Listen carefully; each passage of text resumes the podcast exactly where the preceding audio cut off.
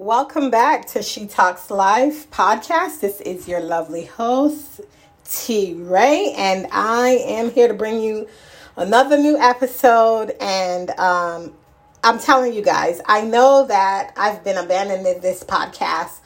I would come on here, would give you some content, and then I would run off. But I've been trying to put my um, eggs in so many different baskets instead of one and that's helping me be able to create content and in multiple platforms and learning how to navigate socials like different social networks different social platforms and where i can bring she talks life to everybody wherever they are whether they're on youtube instagrams twitter spotify wherever. I want to be able to allow you guys to see this content as well as hear this content. So um, I've been practicing um, standing behind the camera, being able to be comfortable so that I can do recordings and actually give you the, the um, visuals on the YouTube channel and then, you know, give you the shorts on the um, the audio and then also we have a Patreon page where I will bring bonus content or longer content and so forth. So if you're interested in joining the um, Patreon and supporting the podcast, I will leave the Patreon link below. Um, we start anywhere from a dollar all the way up to $20. Um, we expect to bring merch and so forth. But in order to do that, I need to be able to promote and so forth. So let's jump in to today's episode. I'm trying not to keep it longer than it needs to be. But one of the conversations that I wanted to have was um, geared towards um, something I saw on Twitter. Um, where, and I've seen this for years. Now, I'm an older woman. I'm 40 something years old. I'll be 43 actually on September 10th.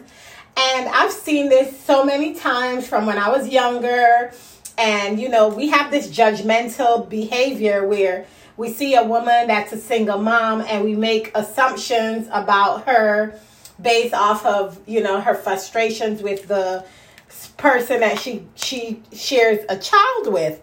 And I think that one of the reasons why we um, tend to isolate single moms is because we make the assumption that it's her fault that she got pregnant by a guy that is a no, it's not worthy of her that she got pregnant by a deadbeat dad. But here's the thing she was capable of making the decision based off of the representative that showed up to her, not the true identity of the person. And so, for instance, um, one of them is like, oh, well, you're the one who chose to lay down with him and give him a child.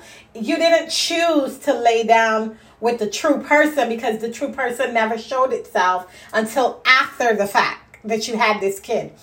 Um, and I am a true, I can speak on this. Um, before anyone decides, like, well, what gives you the authority to speak on this? I can because I experienced that same trauma that I had to live with for 22 years. But I made the conscious decision to be a single mother and raise my kid based off of my upbringing and who I am as a person. And I've always made it a point to say I will never force anyone to be a parent. I've never been that person to say, oh, I need to force him to be a dad because he's not qualified to be a dad. He doesn't want to be a dad. He just wants to have people give birth and that's it. So 22 years ago, I had my son. When I met my son's dad, the story that he gave me, I didn't have history with him, so I had no idea what his story was. All I knew is what he told me at the time. He had one kid. Um, he was single. There was no other women around, and you know, I was in my twenties, my early twenties. I think I had just turned twenty when we met. And, um, you know, we started a relationship. What I thought was a relationship because we were seeing each other exclusively in my book but he the representative showed up. When i later found out i was pregnant and i told him i was pregnant he didn't say get an abortion or anything like that. He just kind of disappeared for a while. And then he came back around and I, um, because I started finding out things more and more from other people that knew him, was like, oh, well, he has another kid.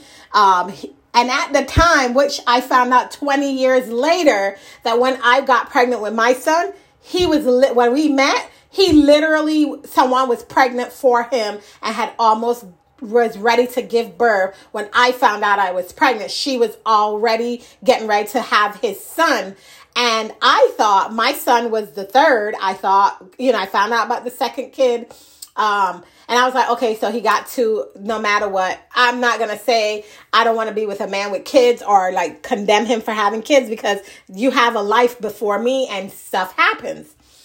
So, you know, I'm here thinking like, okay, things are great, whatever. And come to find out 20 years later that yes, he did have a kid prior to me. And um, I didn't find that out until my son was a grown man.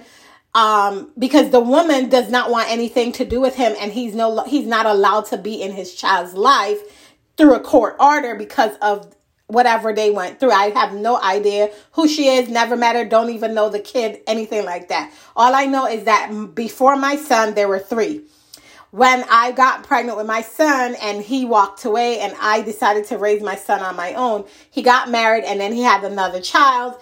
I I eventually met his wife and the other child because we tried to co-parent and it didn't work out because he just didn't want to be co-parent. Last I heard he had almost 10 kids. Almost. That's what I've heard last I heard. But the guy that I met when I got pregnant with my son was the representative of who he is. He was a gentleman, he was caring, he was loving, took me out on dates. You know, he made sure that I ate every day. Like he was just checking for me like a relationship. And so when I see women say, "Oh, well, you should have never had a baby by him."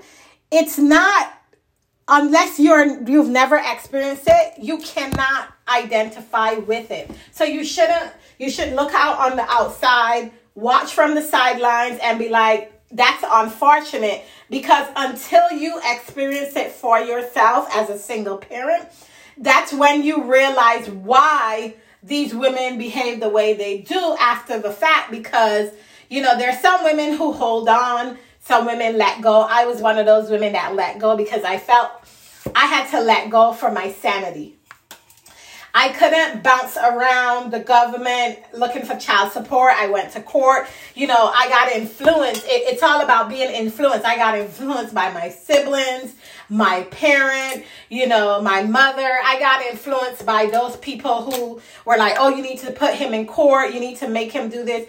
And I did. I did follow that procedure. I went to court.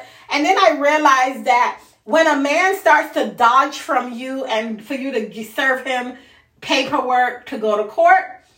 For me, the the Virgo in me, it's like I'm in defense mode and I'm also in survival mode. And I just realized like this isn't the life that I want, not for my kid and not for myself. So you know what I did? I said fuck the court paperwork.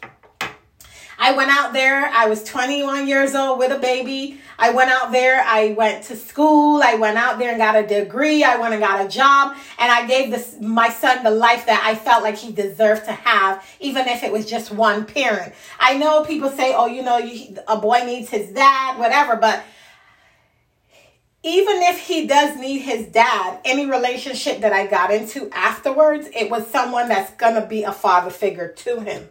So I felt like I didn't need him to be the dad, but someone could be the dad and help me raise my kid. And that's exactly what happened. So my son grew up to be a loving kid. He didn't feel like, you know, he needed to be something different. Uh, when my son was 17 years old, his dad reached out to me through family members and he asked me he got my number through his sister because I stayed in touch with his mom and his sisters, and my son got to know them. He got to know his older brother. Um, and so my son knew them because I kept that communication open. And then when he reached out to me, he asked if he could see his son. And I said, Well, he's an adult, he's almost an adult. I'm going to ask him if he wants to see you And based off of his answer, that's the answer you will get. And I spoke to my son and I said, Hey, your dad um, would like to see you. Um, and he said, I don't know him. These are my son's words. I don't know him.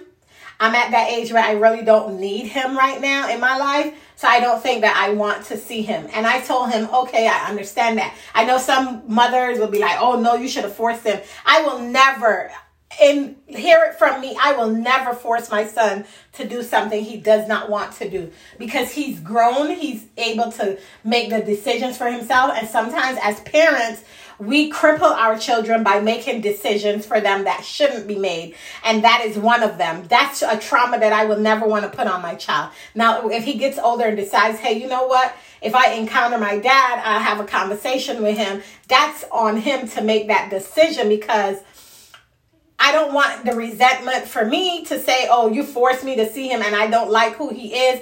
Or you know, the other side of it is like, oh, why didn't you let me see my dad? I never kept him from his dad. His dad just never wanted to be in his life. He never wanted to be a parent. Every time I would say, hey, would you come and take him and, you know, hang out with him?